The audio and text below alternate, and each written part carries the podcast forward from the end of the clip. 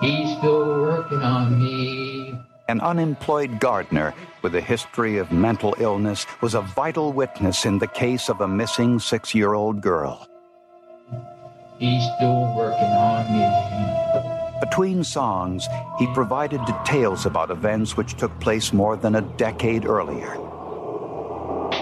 Investigators weren't sure the man could be trusted and left it up to forensic science to determine the truth.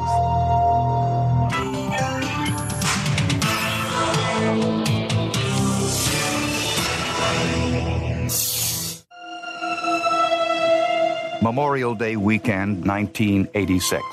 In Silver Spring, Maryland, it was so hot, six year old Michelle Dorr asked her father if she could play in the small pool in their backyard. She was showing me how she could blow bubbles in the water and that sort of thing. Michelle was spending the weekend with her father. Her parents were going through a bitter divorce, and custody arrangements for Michelle, their only child, were still being worked out. Michelle's mother, Dee Dee, wanted full custody of her daughter. I got an ex parte order saying that I was a threat to Michelle and a threat to her, and I was physically abusive, and she needed court ordered custody right then. But those problems were put aside for what Carl believed would be a pleasant weekend with his daughter. After Carl made lunch, he went back outside to check on Michelle, but she wasn't there. So he walked to his neighbor's home, the Clark family, to see if Michelle was there visiting her friend Elizabeth, but they hadn't seen her. I, I couldn't believe what Jeff was saying. It just didn't register at first. And, and at that point, I realized that you know she's never gone any further than, than the Clark house. This is there's something's wrong. Carl Dorr immediately contacted police. She was not a little girl who would roam off indiscriminately. She was not a little girl who would roam off and wander away and take up with strangers. I mean, the Clark house was 50 feet away, so I uh, never, uh, never had to worry about her crossing the street uh, or going wandering off. Uh, I, I, if I wanted to find her, uh, I knew where to find her. When police contacted Michelle's mother, Dee Dee, she told them she knew what had happened to Michelle. She point blank told them that I did it. I did something with Michelle. Michelle's mother told the police he had threatened to harm his own daughter. He had threatened, in the heat of anger, in the heat of a very horrible divorce, to take the daughter, take Michelle away so that her mother couldn't have her anymore. You have to take it in the context that that she's a mother who um, is in this very um, nasty uh, divorce, separation, custody um, battle, and also somebody who her daughter has just disappeared. So it, you have to take it in that context. Carl Dorr was outraged by his ex wife's accusation and demanded to be given a polygraph test. He failed. He's trying to tell me that I didn't pass the polygraph test. That's an impossibility. I didn't have anything to do with Michelle disappearing. Don't tell me I failed the polygraph test. That, that didn't happen. Carl Dorr was now the prime suspect. And soon he would tell police of the role he'd played in his daughter's disappearance. In the days after Michelle Dorr's disappearance, missing posters were placed throughout the area, but there was no sign of the little six year old girl. Investigators were convinced her father, Carl, had either kidnapped or killed her. Carl Dorr had failed a polygraph test, and the detective on the case was pressuring him to confess. He kept insisting, you know, you've done something. I know you've done something with Michelle, and, and we're going to find her body. And when we find her body, I'm coming to get you. Is what he told me, point blank, finger in the face, you know, in my face, screaming, yelling. Um, you know, you need to confess. Just a few days later, Carl Dorr confessed. On three different occasions, he told the police he'd killed his daughter and told the police where they could go and find her body. And one of them was underneath the, the uh, I guess, the crawl space of his house. Another was in his father's own grave in a cemetery in D.C. Police checked the crawl space of the home and found nothing. They also checked the local cemetery where his father was buried, but nothing was found. he felt a lot of pressure, and the police put a lot of pressure on him. And as a result of that pressure and the guilt and the shame and that he felt about his daughter's disappearance, he cracked. There's no doubt about that. He cracked. I couldn't deal with what they were telling me that we were not going to find Michelle alive. I just was trying to go into some sort of denial about that. He then checked himself into a local hospital. He thought the television was talking to him and that he had the power to find Michelle and bring her back to life. I was starting to lose it. I mean, in a psychiatric sense. I mean, I was having a nervous breakdown. I was hallucinating. I was seeing things that weren't there. I was hearing people that weren't there. After three days of much needed rest and sedation, Carl was released from the hospital and told the press that he had never confessed. He said his statements were twisted into an admission of guilt. To prove his point, he asked to take a second polygraph examination. This time, he passed. Investigators now began to wonder was it possible that someone else had taken Michelle Dorr? In my experience, in a case where somebody confesses or where the police have the wrong suspect, they seem to um, try to make all the facts fit around that person. So they're so busy doing that and they have the tunnel vision that we have the right suspect, this is who it is, that they um, forget about looking at any other options. Months went by and then years with no sign of Michelle. The investigation came to a dead end. In the minds of police, Carl Dorr remained a suspect, but they had no evidence to charge him. Then, six years later, there was a new development. 10 days after 24 year old Laura Houghteling disappeared from her Bethesda home, her family tells reporters they believe they know what happened to her. In what seemed to be an unrelated case, a Harvard graduate, Laura Houghteling, was reported missing. She lived a few miles away from Michelle and Carl Dorr. Laura Houghteling had been stabbed to death in her bedroom while asleep. Her killer left behind few clues. He had done an unusually thorough job of cleaning up the crime scene. Normally, he would have found blood splatter elsewhere in the room or some indications of a fight or something, but that area, that bedroom, the crime scene itself had been cleaned up and cleaned up very good. But he made one mistake. In Laura Houghteling's hairbrush was one foreign hair. It wasn't human. It was from a wig. The Houghteling's gardener, 30-year-old Hadden Clark, was a known cross-dresser. He had mental problems. We also discovered that he was a cross-dresser. He would dress in women's clothing. The wig hair in Laura Houghteling's hairbrush matched the wig found in Hadden Clark's possession. Investigators believe that after killing Laura Houghteling, Hadden Clark dressed in women's clothing, put on the wig, and left the scene of the crime in broad daylight without creating any suspicion. Hadden Clark was convicted of Laura Houghteling's murder. Then, police made a startling discovery. The police say to themselves, "Hey, wait, we've we've heard this name before. This was a guy that we were looking at um, who lived in the house where Michelle Dorr was last supposed to have been seen or have gone." And so, at that point, they started really um, pressing Hadden on the Michelle Dorr case and looking at him as a very serious suspect. Hadden Clark lived just two houses away from Michelle Dorr at the time of her disappearance. His niece, Elizabeth, was Michelle's playmate. When Michelle first disappeared, Hadden Clark was questioned about his whereabouts that day. And something unusual happened during his interrogation that should have aroused police suspicions. Hadden Clark confessed to the murder of 23 year old Laura Houghteling, but he denied having anything to do with the disappearance of Michelle Dorr. But on the day Michelle disappeared, police discovered that Clark was alone in his brother's home just two doors away from Michelle's home.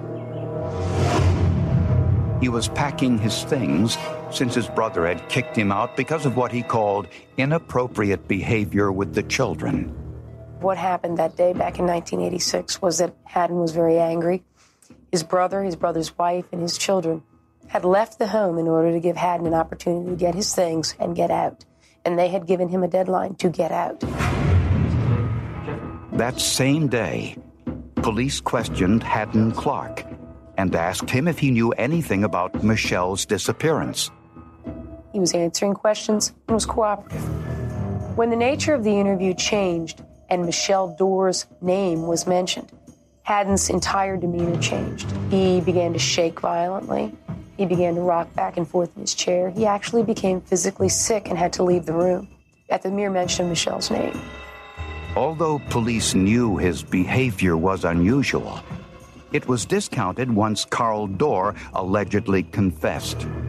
There was no evidence to suggest that, that Hadden Clark had killed Michelle Dorr, other than his own quirky, bizarre behavior, which could be attributed to a number of things, one of which being his own mental illness. So that's why the police stepped away from Hadden Clark and focused on Carl Dorr for months and years after Michelle's disappearance. How can you not suspect this guy if you even, you know, spend an afternoon with him? You know, you don't have to go to Kmart to figure out he's crazy. Once in prison for Laura Houghteling's murder, Clark refused to answer questions about Michelle Dorr. I'm not talking about nothing, because my lawyer told me not to. I told you honestly, I wouldn't. I asked some of your questions, whatever you want to answer, but some questions I'm not going to answer. This is Jim Beckett. At one time, he was incarcerated with Hadden Clark in the same prison cell block. He had more luck getting Hadden to talk about his crimes than the police. I just wanted to find out the truth of it. So I, I got in real close to him, and I sort of thought it was a wind of opportunity to, to find out the, the truth through him. Rather than intimidating him, I became a good friend. One day, while Beckett and Clark were in the prison cafeteria, Beckett asked Hadden about Michelle Dorr. He was saying she was such a lovely young girl and all, and I could see it was bothering him. I looked at him and I said, Hadden, I said, why did you do it? And when I said it like that, he blurted out, he says, I didn't mean to do it. You know, he didn't repeat it, but he, he says, I didn't mean to do it. And it was like he knew what was being said.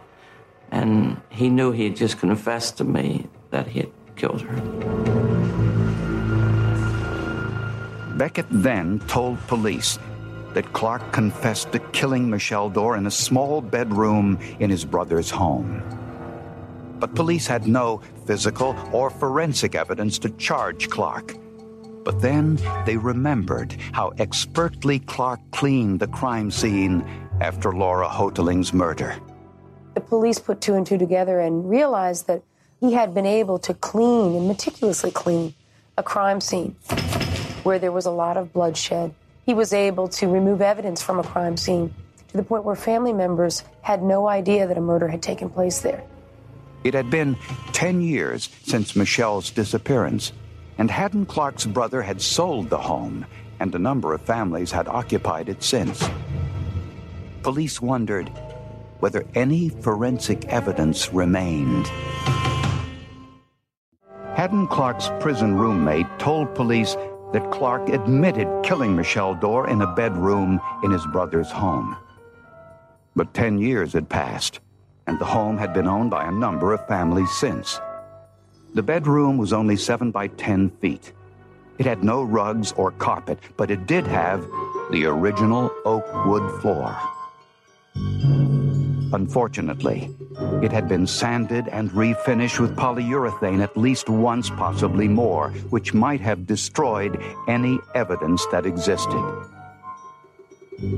To find out, police used luminol, a chemical which glows when it comes into contact with the iron component in blood. After spraying the floor, investigators noticed a faint glow along the seams of the oak paneling. What actually appeared was long luminescence lines along the slats of the floorboards, not on the surface of the floor, but deeply embedded in the actual slats themselves. The entire floor was taken apart for further tests. Investigators wanted to know if the blood between the floorboards was human, and if it was, whose blood was it? Forensic scientist Susan Ballou used Q-tips to swab the side of each seam of every floorboard. The Q-tips were rinsed with phenolphthalein, then with hydrogen peroxide. Only two tiny areas turned purple, a positive presumptive test for blood. Unfortunately, it wasn't a large enough sample for DNA testing. So scientists decided to try a mitochondrial DNA test. Mitochondria exists outside of the cell's nucleus, and they're passed on genetically from a mother to her children. It's not as precise as nuclear DNA testing, but it still can be used for identification. The mitochondrial DNA from blood between the floorboards matched the mitochondrial DNA profile of Michelle's mother. In other words, somebody from their family left blood at that location. Since Michelle had been inside the home and not her mother, the blood was believed to be Michelle's. Prosecutors believe that after Carl Dorr went inside to make lunch, Michelle left the pool to look for her friend Elizabeth. In a freak, tragic coincidence, when Michelle knocked on Elizabeth's door, no one was home except Hadden, who was packing his things since his brother had ordered him to move out. We believe that he saw Michelle. He saw her as an opportunity to vent his rage. We also believe that he saw it as an opportunity to get revenge on his brother. Police believe Hadden killed Michelle in the upstairs bedroom, then cleaned the blood from the floor. He probably removed Michelle's body in one of the duffel bags neighbors saw him carrying when moving out later that day. I don't believe he has a, an ounce of remorse for what he's done to Michelle. And uh, you know, he doesn't deserve, he doesn't even deserve to live as far as I'm concerned. Fortunately, the sanding, polyurethane, and 10 years worth of detergents hadn't destroyed the mitochondrial DNA evidence. Hadden Clark was convicted of Michelle Dorr's murder and was sentenced to a second life term in prison. Shortly after his conviction, Hadden Clark directed police to the shallow grave where he had buried Michelle's body. It was just 12 miles from her home. I believe when Hadden asked the police or told the police that he would show them where Michelle Dorr's body was, he asked to be able to dress as a woman. The police went and got him women's clothes and a wig. Hadden Clark now claims his female persona, whom he refers to as Kristen Bluefin, is the real killer. He dresses as this woman, he writes letters as this woman, he speaks as this woman, and it is the woman that commits the crimes. Psychologists say that Clark, here apparently unaware of being videotaped before his police interrogation, is a paranoid schizophrenic who cannot control his compulsion to kill. How loving and patient he must be. Everyone who knows him is convinced he would kill again if given the chance. He's intelligent. I think he's he was able to get away with crimes for a long time, and I think that um, he he knows what he's doing. He's good at his job. He is a definite skilled criminal in making sure that the crime scene is cleaned up, all little loose ends are tied up. However, there's always been some small bit of evidence that we have found to still pinpoint that crime to Hadden Clark.